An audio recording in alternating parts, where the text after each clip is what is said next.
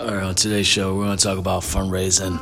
And you, fundraising really is the process of seeking and gathering financial contributions for individuals, for businesses, for charities, for foundations, for the government agencies.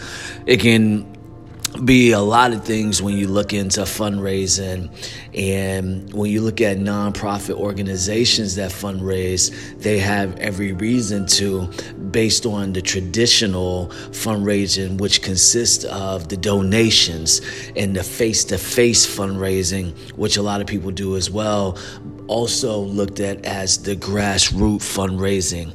And you know, people do it for different reasons, but the fundraising method is not going to change anytime soon. All right.